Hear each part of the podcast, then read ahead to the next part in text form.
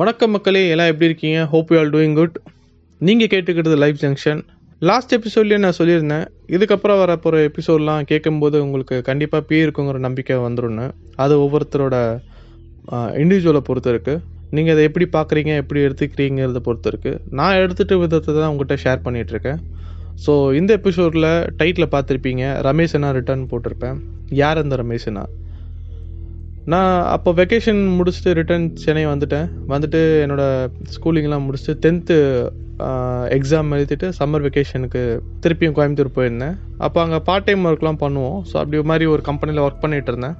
So work பண்ணிகிட்டு இருந்த போது நடந்த சம்பவம் தான் அது ஃபஸ்ட்டு ரமேஷ் நான் யாருன்னு சொல்லிடுறேன். அவர் பார்த்தீங்கன்னா எங்கள் கூட எங்களோட சீனியர் அவர் ஆக்சுவலி ரொம்ப எங்களோட வயசில் ஒரு ஒரு ஆறு ஏழு வயசு பெரியவர். ஸோ எங்கள் கூட வந்து கிரிக்கெட் விளையாடுறாரு நல்ல பேட்ஸ்மேன் அவர் பேட்டிங்கை பார்க்கும்போது எங்களுக்கு நாங்களும் அந்த மாதிரி ஆடணும்னு ஆசைப்படுவோம்.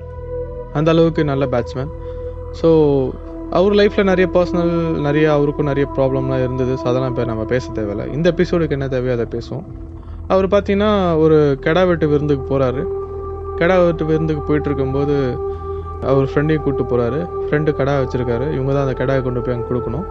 கெடாங்கிறது ஆடு உங்களுக்கு தெரியும். ஸோ அந்த ஆடு மேட்டுப்பாளையம் தான் போயிட்டுருக்காங்க ஒரு கோயிலுக்கு. ஸோ போயிட்டுருக்க வழியில் அந்த கெடா திடீர்னு வந்து ஒரு உழுக்கு உழுக்குறிடுச்சு அந்த உழுக்குனதில் வண்டி பேலன்ஸ் மிஸ் ஆகி நேராக போய் ஒரு பாறையில் விட்டார். விட்டதில் அவர் போய் நேராக அந்த பாறையில் மோதி அவர் தலை நெஞ்சு எல்லாம் பொழந்த அளவுக்கு ரொம்ப கோரமாக இறந்துட்டார் பார்க்கும்போது எனக்கு ரொம்ப கஷ்டமாக இருந்தது. ஆள் நல்லா வாட்ட சாட்டமாக பாடி பில்டர் மாதிரி இருப்பார்.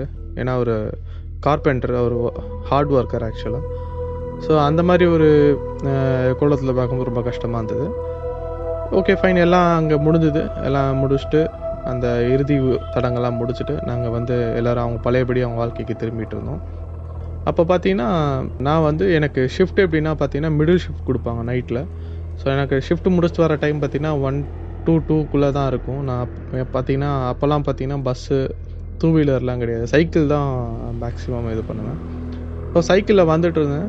ஷிஃப்ட்டு முடிச்சுட்டு வரும்போது பார்த்தீங்கன்னா அந்த ரமேஷ் நான் வீட்டு வாசலில் ரவுண்டாக நாய்ங்க வந்து ஊழ விடுறது மட்டும் எனக்கு தூரமாக கேட்குது கிட்ட வர வர நாய் தெரியுது. இன்னும் கிட்ட வர வர வர அந்த குட்டி நாய் தெரியுது. குட்டி நாய் என்ன குட்டி நாய்னா இவர் அவர் இறக்குறதுக்கு முன்னாடி வளர்க்கலான்னு ஆசையாக எடுத்து வச்ச பெட்டு. அதுவும் அந்த கூட்டத்தில் எல்லாம் அழகாக ரவுண்டாக உட்காந்து ஊழ இடுதுங்க நான் அந்த மாதிரி ஒரு இதை பார்த்ததே கிடையாது கேட்டதும் கிடையாது. இந்த மாதிரிலாம் நாய் ரவுண்டாக உட்காந்து சர்க்கிளை கரெக்டாக ஃபார்ம் பண்ணி ஊழ விடணும். சடனாக வந்து எனக்கு பயம் வந்துருச்சு ரொம்ப வேர்க்க ஆரம்பிச்சிருச்சு.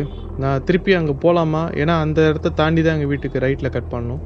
அந்த இடத்துக்கு போகலாமா வேண்டாமா? போகலாமா வேண்டாமாங்கிற பயத்திலேயே போயிட்டுருக்கேன். சடனாக பார்த்தீங்கன்னா எனக்கு ஒரு தாட் வந்துச்சு. வேறு ஆப்ஷனே இல்லை எனக்கு. நான் வீட்டுக்கு தான் போய் ஆகணும். இதுக்கப்புறம் வேறு எங்கே போகிறதுக்கும் எனக்கு வழி இல்லை. ஸோ அதனால் நான் வீட்டுக்கு போகலான்னு மெதுவாக சைக்கிளில் பெடல் பண்ணுறேன் கிட்ட போயிட்டே இருக்கேன்.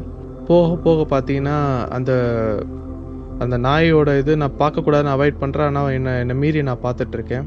பார்க்க வெள்ளையாக ஒரு உருவம் தெரியுது.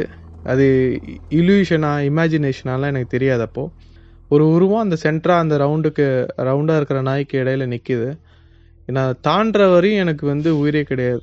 என்னோடய ஹார்ட் பீட் இன்க்ரீஸ் ஆகிடுச்சு பயங்கரமாக பயந்துட்டேன் நான்.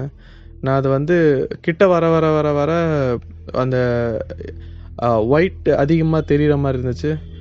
நான் வந்து வேறு வழி இல்லாமல் வந்துட்டேன் கிட்ட. கிட்ட எனக்கு எனக்கு அதுக்கு ஒரு ஃபிஃப்டி மீட்டர்ஸ் பக்கத்தில் இருக்கும்போது சடனாக பார்த்தீங்கன்னா எனக்கு அந்த மாதிரி எதுவும் தெரியல. நாய் ஊழ விடுறதும் ஸ்டாப் பண்ணிடுச்சு.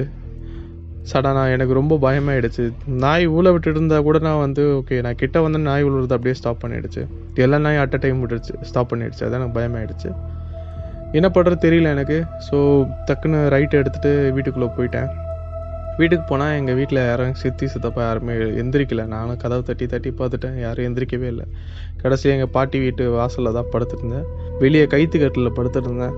எவ்வளோ நேரம்னா கிட்டத்தட்ட ஒரு நாலரை அஞ்சு மணி வரையும் அங்கே ஊர் அந்த அஞ்சு மணிக்கு திருப்பி ஊர் ஆக்டிவ் ஆகும். அது வரையுமே எனக்கு தூக்கம் கிடையாது. பயந்துட்டே படுத்துட்டு இருந்தேன் போர்வையை போத்திட்டு.